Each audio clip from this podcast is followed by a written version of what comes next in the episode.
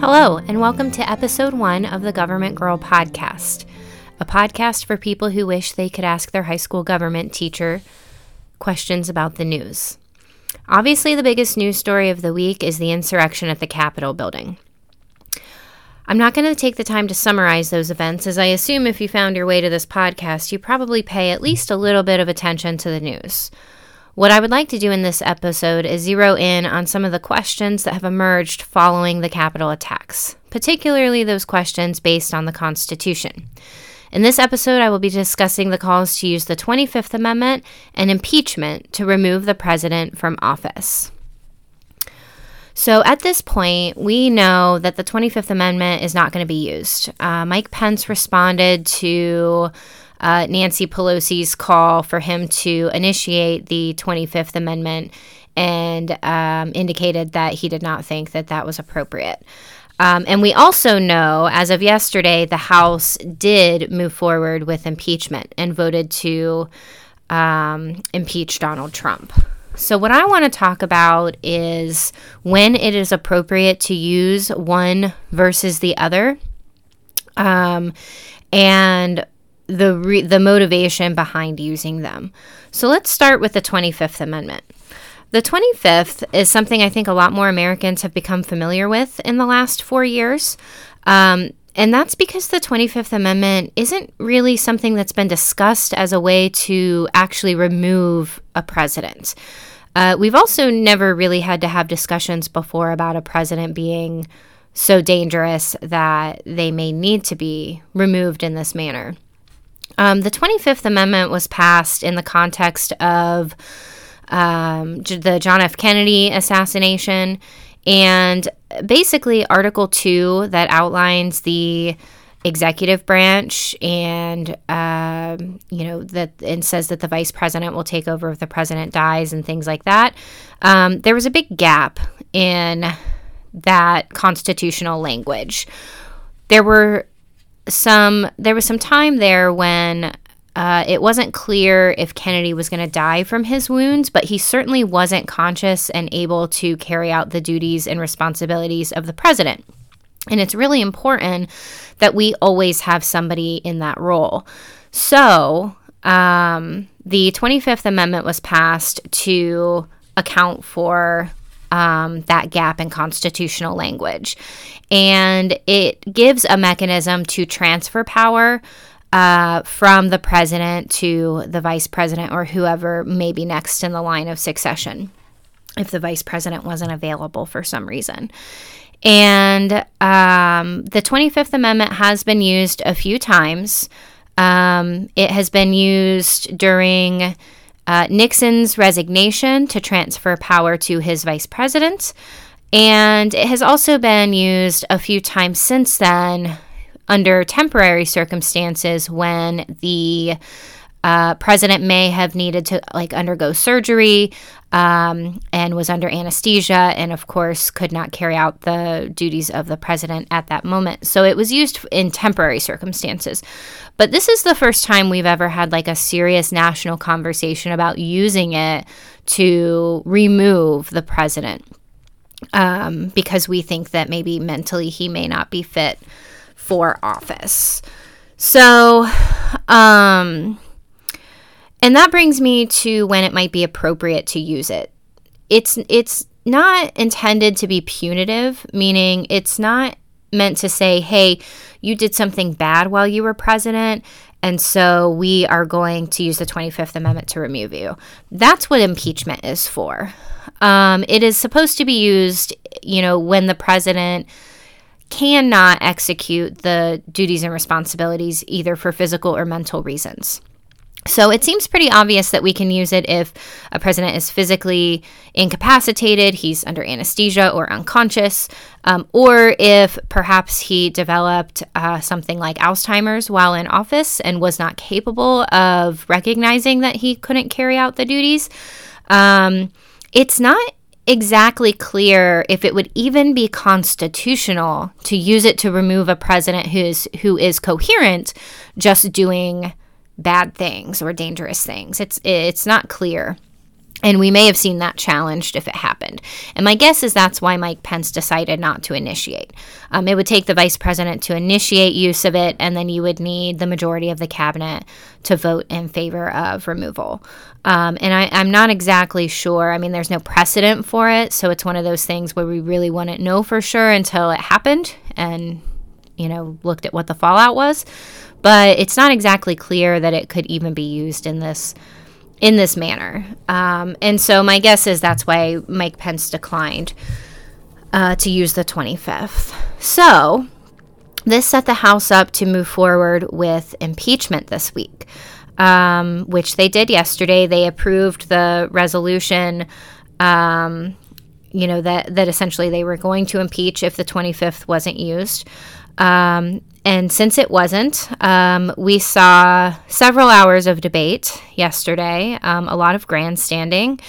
And um, at the end of the day, the House of Representatives uh, made Donald Trump the first president in history to be impeached twice. Um, so let's talk a little bit about why they moved forward with impeachment and where we might go from here. Um, so remember that impeachment is not a criminal trial. Um, a lot of the evidence that I heard from Republicans yesterday that they shouldn't impeach or that this didn't rise to the level of impeachment was that um, it's it, there wasn't enough evidence, right? There wasn't enough time to hold a trial and um, there just wasn't enough evidence to suggest that President Trump actually incited the riot at the Capitol. He's being charged, or he was charged with uh, one count of insurrection based on our uh, Amendment 14, Article 3 of the Constitution, uh, that basically says you can't hold public office if you take part in an insurrection. So um, it's important to remember that impeachment is not a criminal trial. And Congress is not judge and jury. Um, you can impeach for high crimes and misdemeanors. And that may seem really obvious to us what that means. We automatically think, oh, well, there's got to be some crime on the books that he committed, right? And that's not the case. Um, high crimes in 1776 um, did not mean what it means today. Um, it's a word that came from um, English law um, that basically just means you did something really bad. Uh, so it, it you don't necessarily have to have a law on the books that was broken. Uh, we kind of went through this with the first impeachment as well. Um, is it an impeachable offense? Is it not? Basically, if Congress says it's an impeachable offense, it's an impeachable offense. Um, it's sort of in their their realm to determine what high crimes and misdemeanors means. It's one of those um, phrases, many phrases in the Constitution that's open for interpretation. So um, that's what he's being impeached for. And, it, you know, it doesn't necessarily have to be something that he might be convicted for in a court of law because Congress is not a court of law.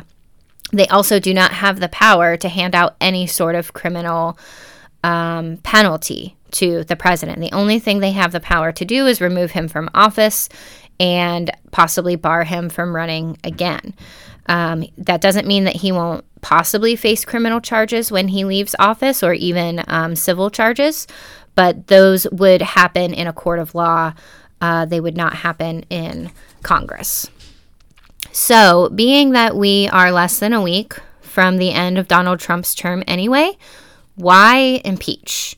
Well, there's a few reasons for those that support the impeachment. Um, one, it's important to them that the president's bad behavior does not go unchecked, that we send a message to future presidents that, you know, even if you're less than a week from leaving office, um, even if it might be unpopular, even if it might seem divisive, um, that you will face consequences um, if you behave in a way that should get you removed from office.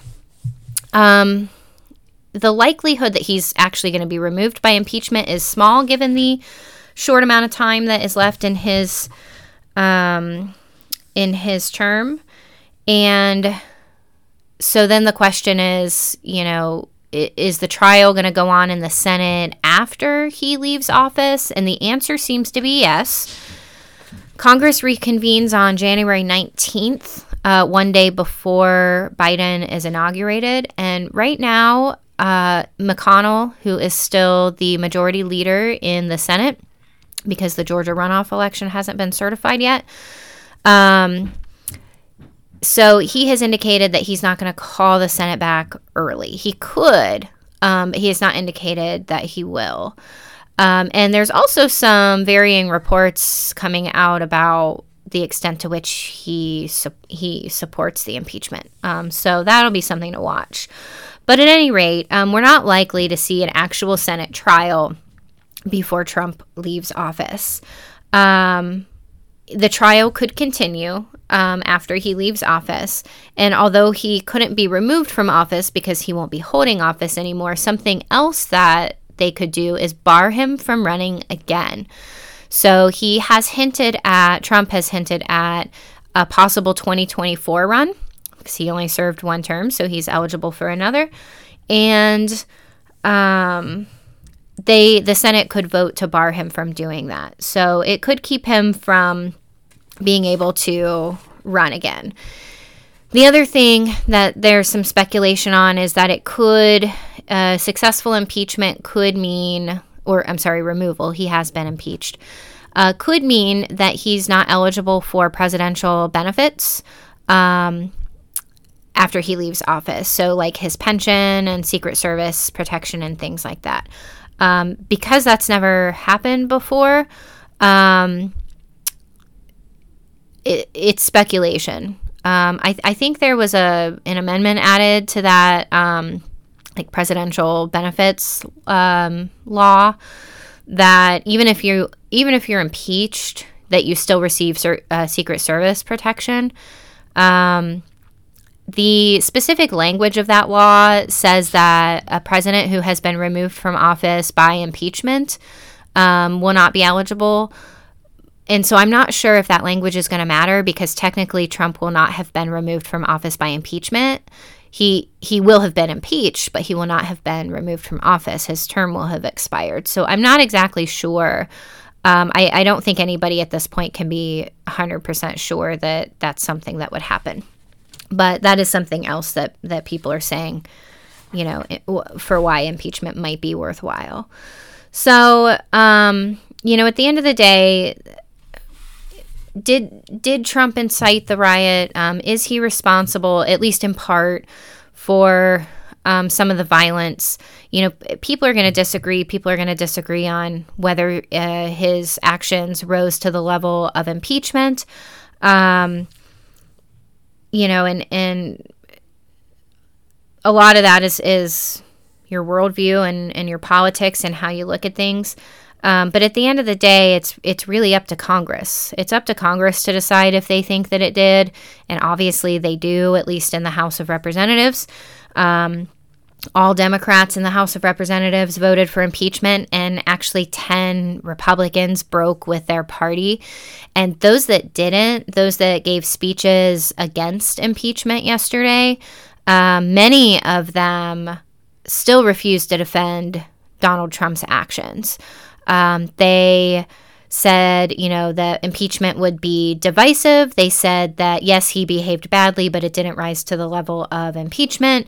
Um, but there were not very many supporters who were willing to say that he did nothing wrong and that this is a witch hunt, sort of that language that we heard during the first impeachment. There were a few, but not many.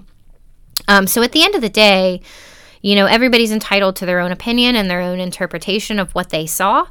Um, but it is Congress's, you know, duty and responsibility and power um, to interpret that and determine if impeachment is appropriate. And in this case, they did. So, um, you know, in, in this particular case, I would have to agree that I don't think the use of the 25th Amendment would have necessarily been appropriate. Um, if it was going to be used, it would have had to been used immediately, not a week after, because the argument was this person is so dangerous that he can't remain in office like one more minute.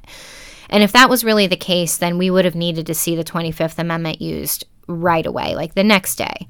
Um, and we did not see that. So um, Mike Pence's decision yesterday did not come as a surprise to me. Um, and in this particular case, I do think impeachment was the more appropriate route to go. Um, one more big constitutional question that I'm keeping my eye on is presidential self pardon. Um, this is one of the reasons why um, some people were arguing that we needed to remove the president um, right away. We don't want him to be able to pardon some of the rioters um, at the Capitol attack. But also, um, there has been talk that he might try to pardon himself. Um, we haven't seen this happen yet. Another option that we would he might have is to resign, let Mike Pence take over, and then Mike Pence as president could pardon him. But there are a couple of holes in that. One, it's not entirely clear if it's even constitutional to self pardon. Um, the president does have pardon power, and it doesn't say that he can't pardon himself. But um, also, we have quite a bit of evidence that the founders intended that nobody was above the law, including the president of the United States. Um, and given that we have a bunch of strict constructionists on the Supreme Court right now, those are people who interpret the Constitution very literally. Um, and and really look to original intent of the founders when they wrote it. Um, I have a hard time believing that they would agree that the founders intended for the president to be able to pardon himself because that would essentially place him above the law.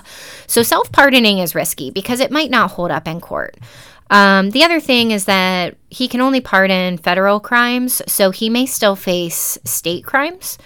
Um, and he's also not um, immune to civil suits, um, people, private citizens suing him for damages um, once he leaves office.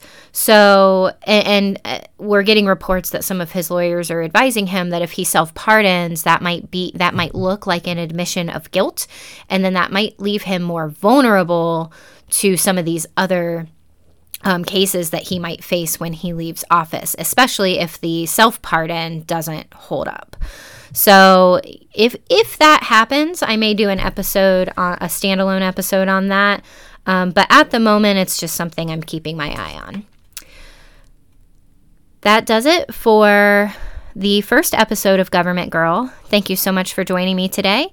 If you have a burning question you wish you could ask your high school government teacher, send me a tweet at Kelley underscore stocker. That's K E L L E Y underscore S T O C K E R. And I will consider it for an episode. Until next time, I'm Kelley Stocker, and this has been Government Girl.